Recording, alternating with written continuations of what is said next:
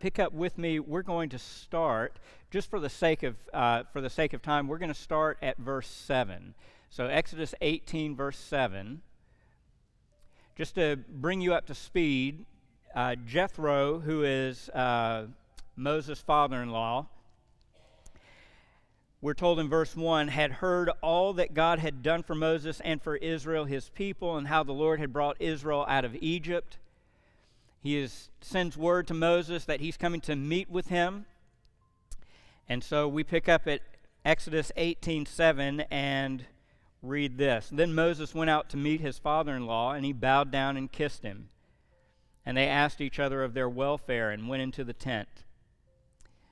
Moses told his father in law all that the Lord had done to Pharaoh and to the Egyptians for Israel's sake, all the hardship that had befallen them on the journey, and how the Lord had delivered them. Jethro rejoiced over all the goodness which the Lord had done to Israel in delivering them from the hand of the Egyptians.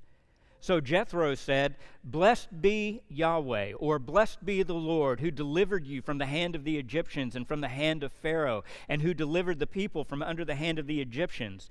Now I know that the Lord is greater than all the gods. Indeed, it was proven when they dealt proudly against the people. Then Jethro, Moses' father in law, took a burnt offering and sacrifices for God. And Aaron came with all the elders of Israel to eat a meal with Moses' father in law before God. It came about the next day that Moses sat to judge the people, and the people stood about Moses from morning until the evening. Now, when Moses' father in law saw all that he was doing for the people, he said, What is this thing that you are doing for the people? Why do you alone sit as judge, and all the people stand about you from morning until evening. Moses said to his father in law, Because the people come to me to inquire of God. When they have a dispute, it comes to me, and I judge between a man and his neighbor and make known the statutes of God and his laws.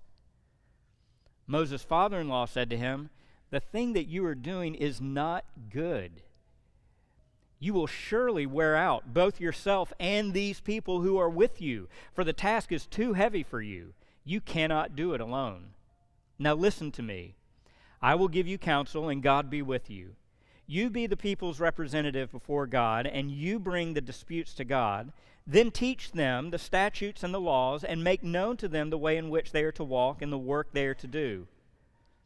Furthermore, you will select out of all the people able men who fear God, men of truth, those who hate dishonest gain.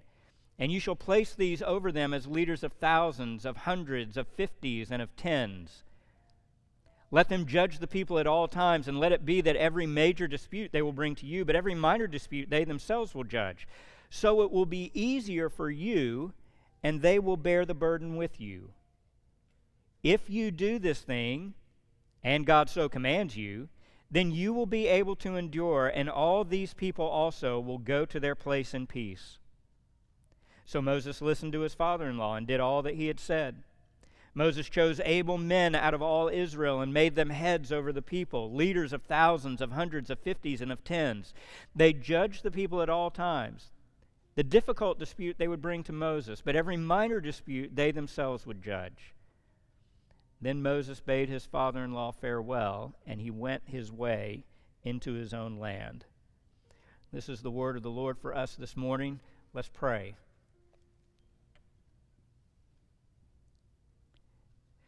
To the only all good and all wise God, we give you all honor and praise. We ask, Father, that this time in your word, would be made effective in our hearts and minds, not just individually, but as a congregation of your people who have been called out by the work and the voice of your Son, Jesus Christ. We pray that your Spirit would be very active in our midst to bring instruction, to bring correction, to bring encouragement and comfort. Would you, as you always do, do all things well for us this morning. In Jesus' name we ask this. Amen. So, Exodus 18, two main events here, or two main scenes that primarily are rooted in the interaction that Moses has with his father in law Jethro. Just overall, if we were to try to sum up what we see in Exodus uh, 18 in, uh, in a broad, general sort of way, I would say something like that what we're seeing in this passage is that God is good in our salvation, and He is wise when He gives us leaders for our long term health. Those two elements, God's goodness and His wisdom, essentially fall out, as it were, in this passage along the two scenes or the two episodes of the passage. So, the two things that we're going to take note of is number one, that we recount or we retell or we remember, whatever sort of word you want to use there, we remember God's redemptive work for His praise and for our joy. And number two, we receive God's designated leaders as His provision for our spiritual health. So, number one, we recount God's redemptive work for His praise and our joy. Notice that, uh, that the, the scene that we have here gets started in 18.1 because we're told that Jethro has heard what God has done with Moses and the people in delivering them and saving them from their slavery in Egypt, setting them free, bringing them out, and as they are on their way to their new home to enjoy life with God as his covenant people, Jethro has an opportunity now to meet up with Moses and to check in and see how things are going. When Moses and Jethro go into the tent, Moses begins to give an account of everything that happened in the Exodus drama. So skip down with me to verse 8. Moses told his father in law all that the Lord had done to Pharaoh and to the Egyptians for Israel's sake, and all the hardship that had befallen them on the journey, and how the Lord had delivered them. So, from the beginning, the actual act of salvation and deliverance up to the present time, as they are sitting, sitting in the tent speaking together, Moses has given an account, has given an account of all of that, all of God's work. Notice that as Jethro hears the account that Moses gives, he is compelled or drawn in to praise and to worship God. Look at the way that we see this in, say, three of these verses. Verse 9. The very first thing that we're told after Jethro hears this, verse 9 Jethro rejoiced Verse 10 Jethro said, Blessed be Yahweh who delivered you. That's probably not a prayer that he's making there, but a statement of praise and adoration or acknowledgement for what God has done. And then, of course, verse 12 Jethro, Moses' father in law, took a burnt offering and sacrifices for God, and Aaron came with all the elders of Israel to eat a meal with Moses' father in law before God. Jethro offers up a sacrifice and an offering to Israel's God as a result of hearing what God has done for his people. And we're told that one of the ways that this sacrifice and offering are enjoyed is that it's enjoyed with the communion of the leaders of Israel sitting and eating, however we conceive of this, in the presence of God. Jethro starts by rejoicing and praising God and ends up seated with God's people in God's presence, all because Moses simply reports what God had done in his salvation.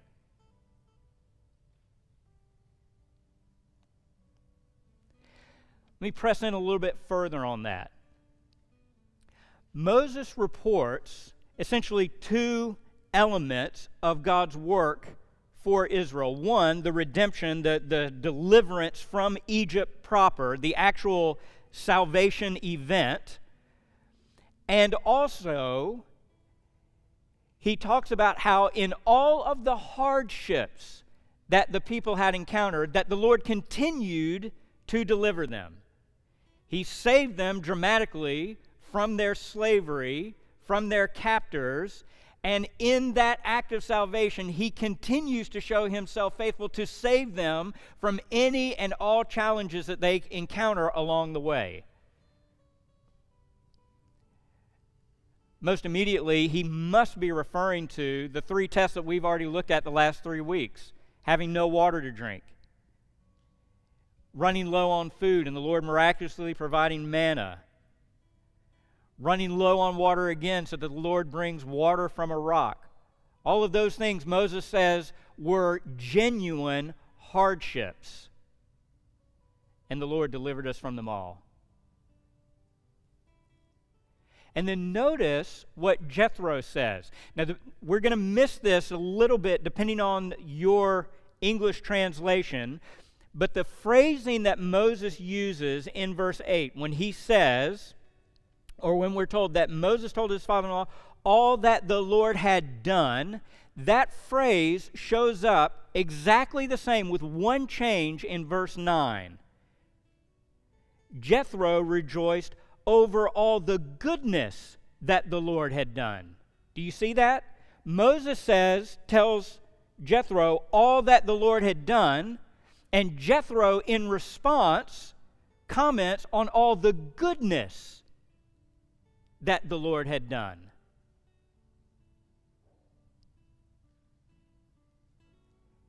Do you ever stop to think that one of the ways to celebrate God's salvation and God's faithfulness to you is to categorize it in these terms.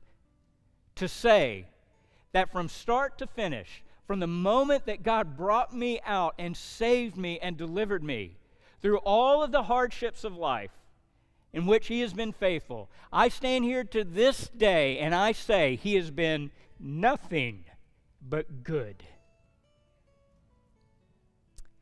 He has been good to me.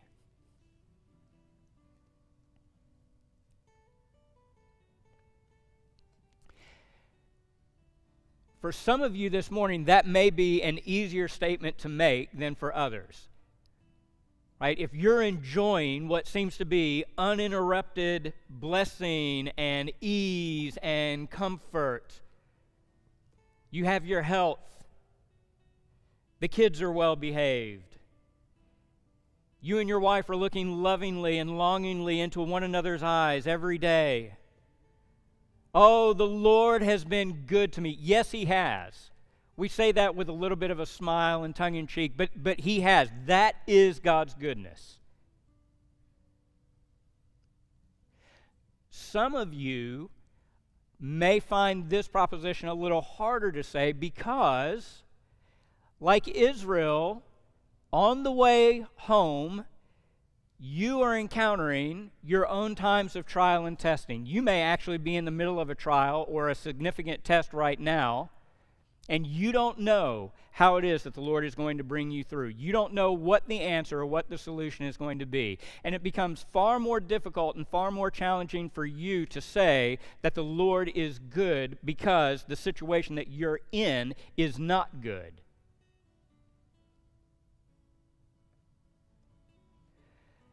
If that's you, let me try to encourage you along this line.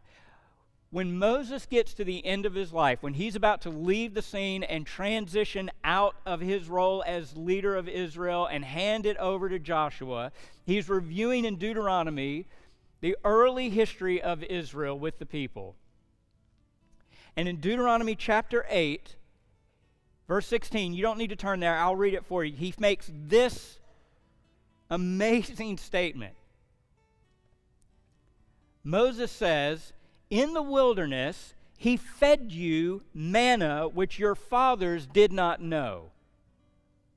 Remember, here in chapter 18, Moses is referring to their need for manna as a hardship.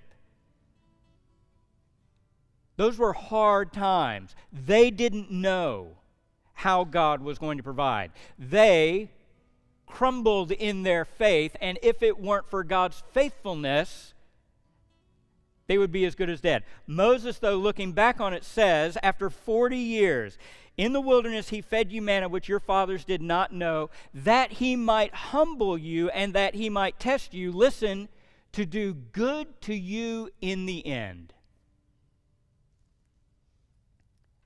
I do not know how to give comfort or how to give encouragement to some of you this morning because of the tests and the trials that you face right now. To do so would seem to be a little bordering on the arrogant side. But I can say this because this is what God Himself has given us in His Word that even when you find yourself in a significant test or trial, God always remains good. And in the end, you will see with your own eyes that all that He has brought to you, every path on which He has led you, every way that you have traveled, He has done this to do good to you in the end.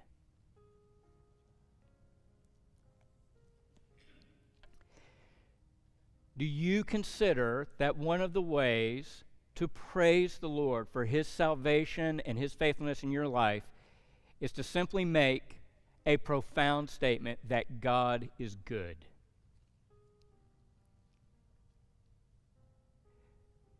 Let's take it a step further. Are you able to retell or, rec- or recount God's work in your life to another person such that their response to what they hear is God is good?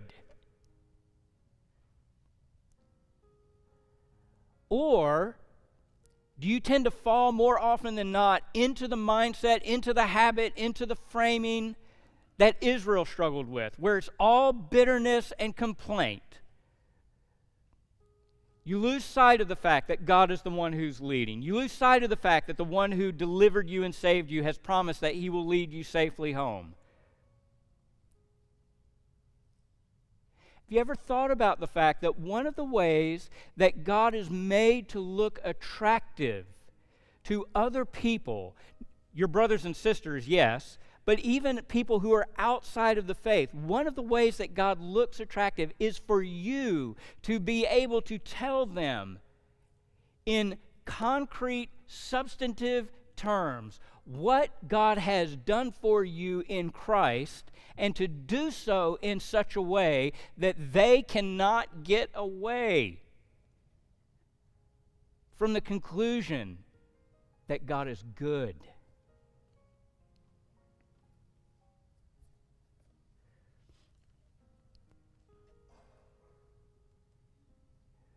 Kids, if there are kids still in here, some of them probably went running out for Praiseville. But if you're like younger than middle school, one of the things that you can do to grow in your faith, if your heart's desire is to follow Jesus, is to daily, daily just think about how good God is. To look for ways, look for evidence in your life, kids, where you see the truth that God has been good to you. Teenagers, young adults, some of you may be in the early stages of the Christian life. You may still be trying to figure all of this out. Or even some of you adults, you may have entered into faith merely looking for fire insurance in the judgment that's to come in the end. Okay, that, fine, good. Flee the wrath to come. But in your walk with the Lord, are you growing in God's grace and in the knowledge of Jesus Christ so that more and more your heart and mind is being captured and overwhelmed by the sheer goodness of God to an undeserving person.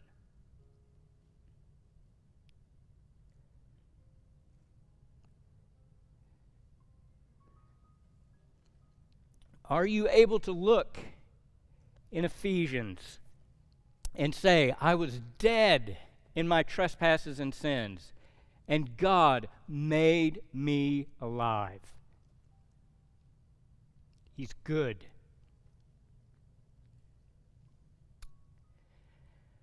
I was a slave to sin. I was subject to the rulers and the powers and the principalities of this age, and He made me free and raised me up above those things that once held me down. He is good.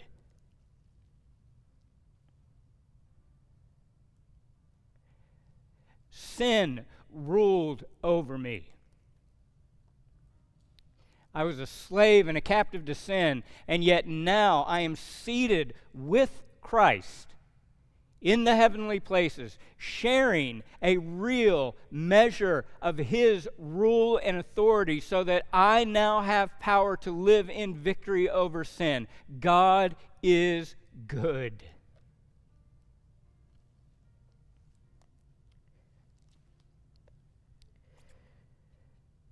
Let me also suggest, at the risk of beating a dead horse, let me also suggest we talked last week about the fact that from the experience that Israel has in the wilderness, that in Psalm 95 and again in Hebrews chapter 3, as the scripture writers are looking back on that event, the plea is Today, if you hear his voice, do not harden your hearts, as they did at Massah and Meribah. In Hebrews chapter 3, that psalm is picked up as a warning to us now, and the author then builds on Psalm 95. Today, if you hear his voice, don't harden your heart, and says that a remedy to that in trying to guard our hearts to make sure that we do not have an evil and unbelieving heart in falling away from the living God is to encourage one another day after day. Let me suggest to you that one of the ways that you can find great encouragement from your brothers and sisters, and one of the ways that you can offer great encouragement to your brothers and sisters is to do exactly what Moses did here with Jethro, which is to do nothing more complicated than to say, This is how God saved me, and this is how he continues to deliver me to this day.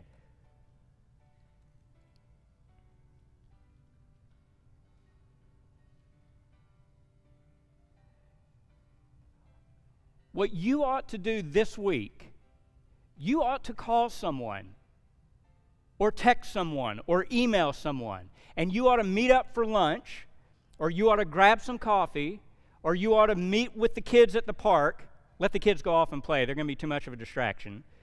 But you let the kids go off and play, and you sit with another Edgewood member and you just ask them, How did you come to know the Lord? How did the Lord save you? How'd you describe your walk with the Lord up to this point? I dare you to do it and to walk away and say that you are not encouraged. If you do that and you find no encouragement in that, come talk to me. We have bigger issues that we need to address.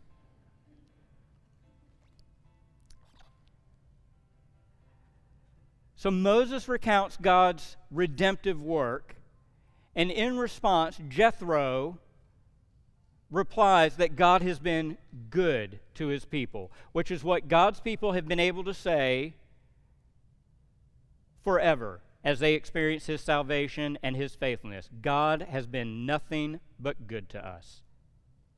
Number two, it is interesting, however,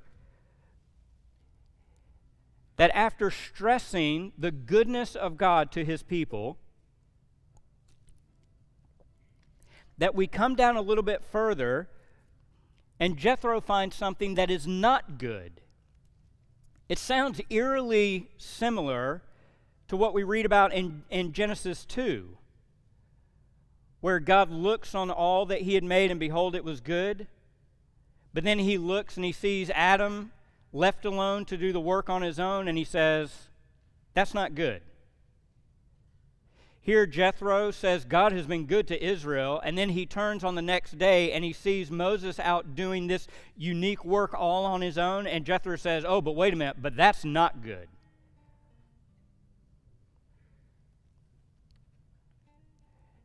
And Jethro makes an appeal to Moses to say, For these reasons and in this way, you ought to consider that your current course is neither good for you nor is it good for your people. Something needs to change here. And we get an account here of how Moses and the people then set about in trying to set up a leadership structure that is going to serve God's people well, not just in the time of their wilderness wandering, but for days to come. Let me make three observations on what goes on here as Moses receives this counsel from Jethro, as he recognizes it as being God's wisdom, and as they implement it. Three things that we can take note of. Number one, we want to say that what is being stressed here is the importance of shared leadership. That Moses is not intended to do this on his own. Just as an aside, as a shameless plug for our evening service tonight, if you come back tonight, what we will talk about is the reasons why Moses is not an example of a lead pastor with all of his little pastor minions serving and working with him. Moses is not a lead pastor with a staff of other lesser pastors. We'll talk about that tonight, but we don't have time for it right now. Nevertheless, Moses cannot do this on his own. This leadership, this unique work, is something that has to be shared and delegated to other men. But notice in verse 18, the reason that this leadership responsibility is to be shared, Jethro says in verse 18, is because if you don't make this adjustment, if you don't work with other men, verse 18, you will surely wear out both yourself and these people who are with you.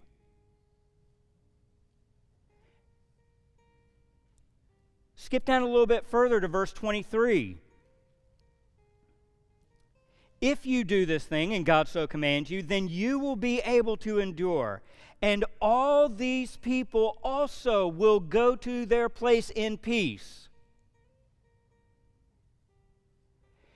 Shared leadership is not just for Moses' benefit to prevent him from getting burned out. Shared leadership in this passage is not just for Moses' benefit, it's for the benefit of the people.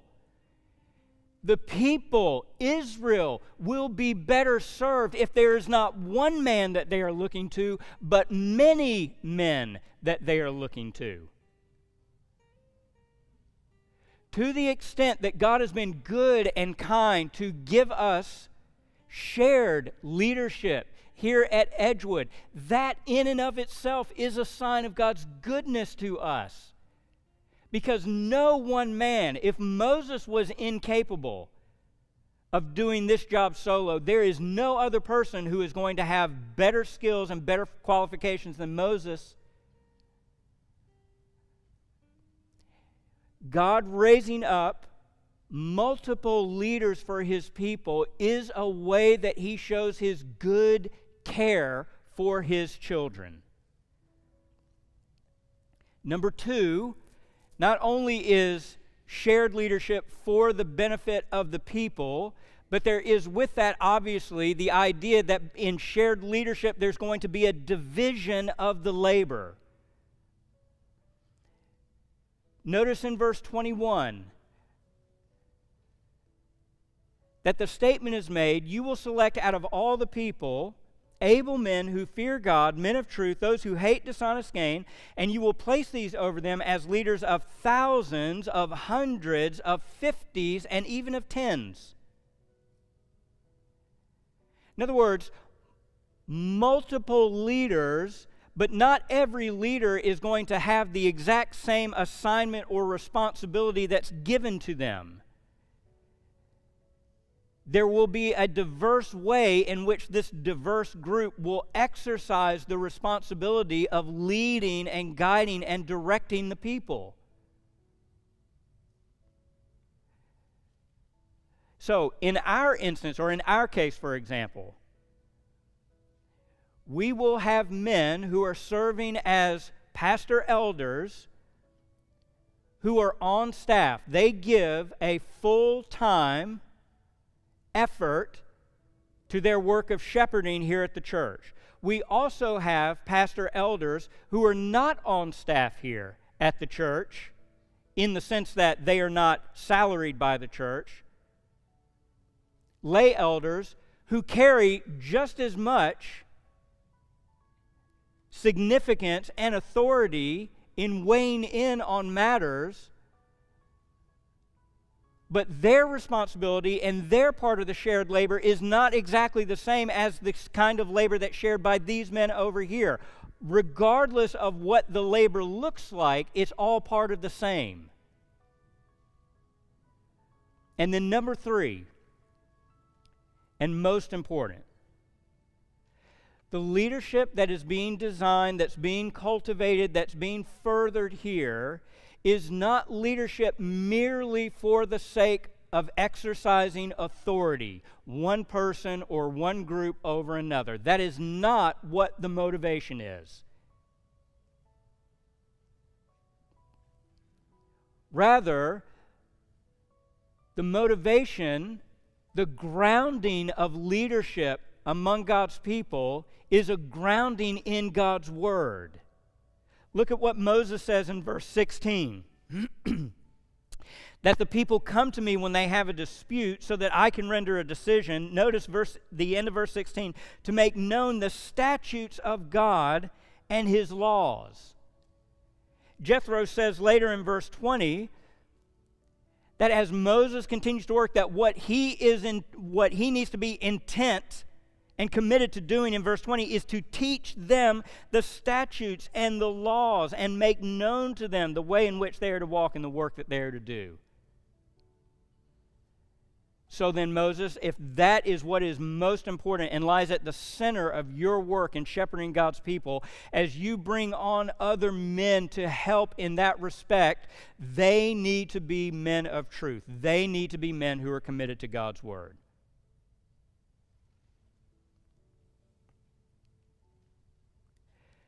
Not so that a leader can go out and set his own agenda so that they can make random decisions, but so that by God's grace and with God's help, they can pour themselves into the scriptures and say, what has God given to his people that we need to live by? That's what we want our people to know. That's what we want them to be guided and directed by.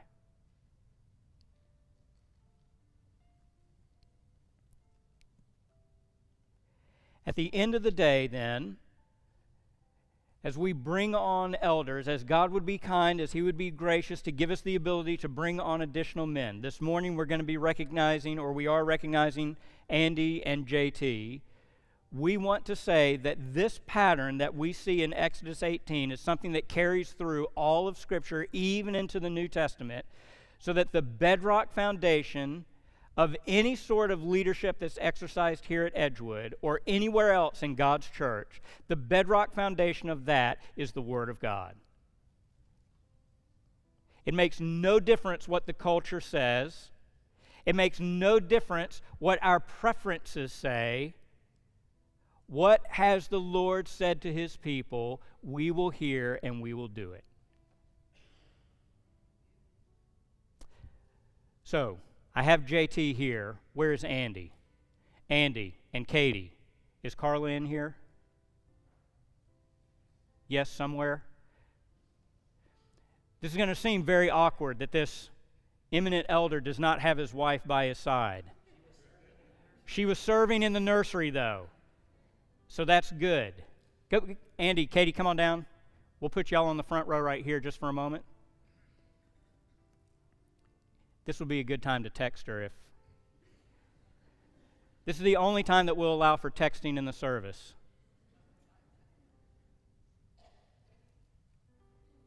Okay. Let me say then, before we pray over these men and commit them and their ministry to the Lord, in just a moment I'll ask for any of the elders and deacons that we have with us here this morning if they would come down. You can remain where you are for a moment. Let me give very specific words of challenge, but hopefully more so encouragement to both Andy and to JT in light of this recognition that they're receiving here today. I take it for myself and behalf on the, and on behalf of the other elders that what's happening here is not really unusual or out of place. To the extent that elders are called to be shepherds of God's people, Andy and JT, in their various responsibilities and duties, have already been doing the work of elders as they've shepherded and as they've taught and as they've led. They meet the qualifications that are given of elders in Titus and in 1 Timothy. So, what we're doing here this morning with Andy and JT really is merely recognizing what we believe to be a work that God has done in building them up and equipping them to serve this body well. Having said that, let me give three challenges or words of encouragement to both Andy and JT. Number one, in the hearing of all of these other people, first thing that I would say is keep watch over your life and conduct, and especially over your family. There are many other men who have served this church before us who will, by God's grace, serve this church after us. Many men who are able to fill this role. There is only one man who can fill the role of husband and father to your wife and to your children.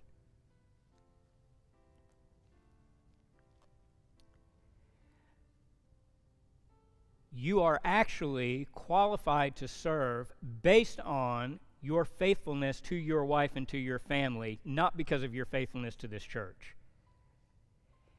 If you lose your family, you lose the ministry.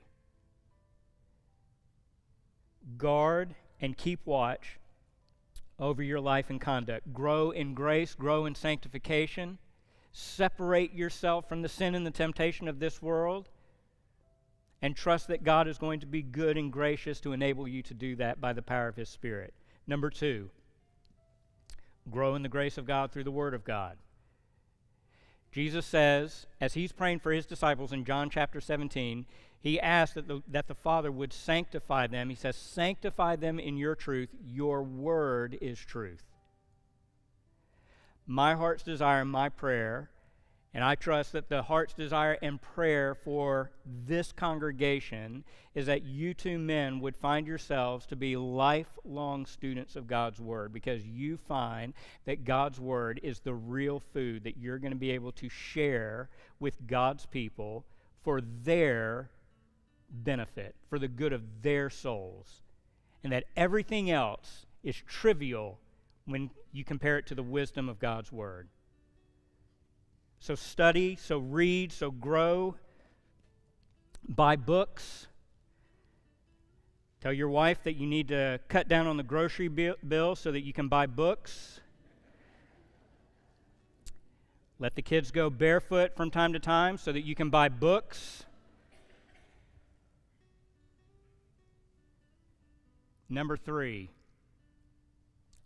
as you keep watch over your life and conduct, as you grow in the grace of God through the Word of God. Number three, give these people here at Edgewood an example worth following. At the end of the day, elders really are not called to live a life that is different than their other brothers and sisters in Christ. Everything that Paul says in his qualifications of pastor elders in the New Testament. Everything that he says of an elder, with the exception of the ability to teach, Everything else that he says about an elder is something that is put on every single Christian elsewhere. An elder is not a different class of person, they're not a spiritual elite. Rather, they are people who are given over to the ministry of God's Word and to living God's Word in a way that their lives provide a living witness and example of what it means to be rooted and grounded in God's truth. So, as much as you do in your teaching, as much as you do in your leading, in your sharing, in your talking, in your meeting, give these people an example worth following. Andy and JT and Katie with Andy and Carla with JT, if y'all would come to the front and just stand in front of me, any of our deacons or elders who are in the room, if you would come down as well. Andy and Katie and JT and Carla, if y'all could push in a little bit, we're going to have these men gather around y'all.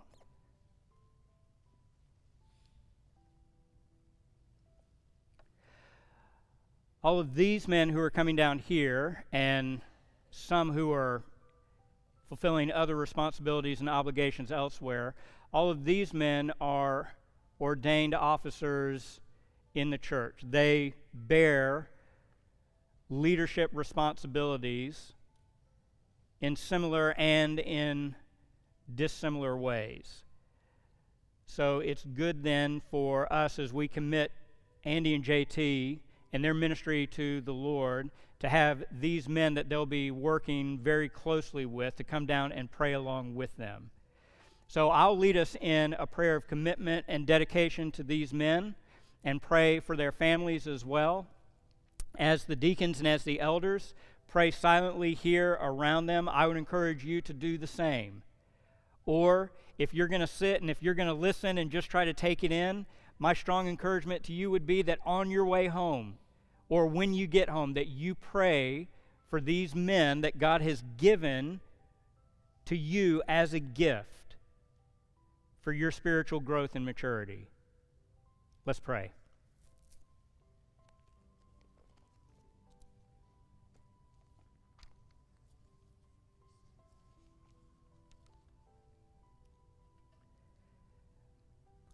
Father, we would ask that in your grace and in your wisdom and in your goodness, that you would enable both Andy and JT to be on guard for themselves and for all of the flock among which the Holy Spirit has made them overseers, that they would pastor, that they would shepherd this church of God here at Edgewood that was purchased with God's own blood. Help them to be watchful and to be alert, knowing that there are many threats on the outside, and at times there may even be threats to the health and the viability of this church from within. Give them the ability to discern and to see dangers that exist for the congregation here at Edgewood, and not only to be able to recognize it, but, but, but to be able, in your wisdom and grace, to be able to address it in a good and godly way. Father, we commend them in their ministry to you and to the word of your grace because we know that you will build them up, that you will sanctify them.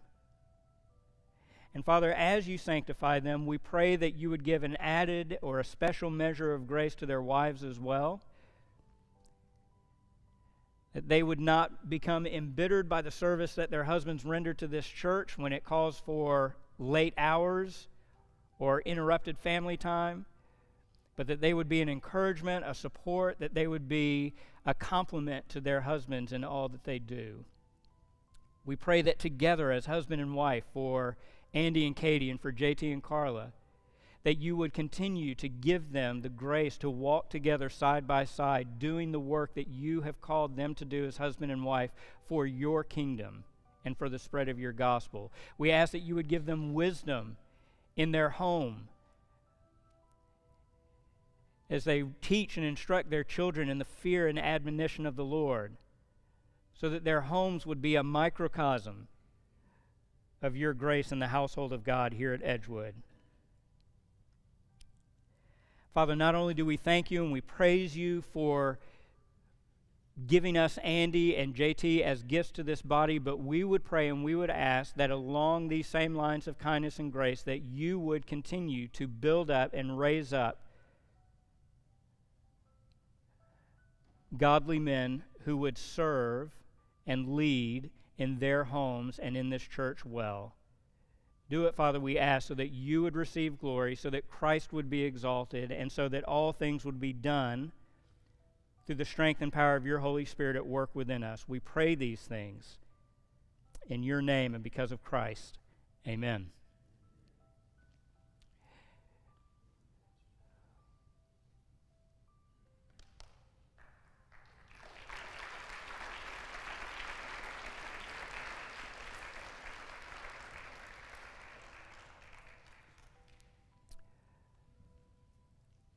Okay, Andy and JT, I'll ask you two to stand at the door.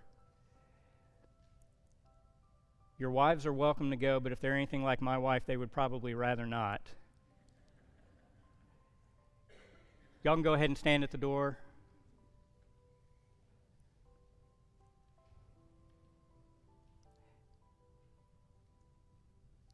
And because there's shared labor, right? Andy shared the labor is leading and singing. That's not my share of the labor. Right, so we're, we're not going to do that. What I will do, though, however, is conclude this service with a benediction, going back to Ephesians chapter 3. When we are dismissed, please encourage Andy and JT. Don't feel like you need to run off. Enjoy fellowship with one another. But we leave you on this high note.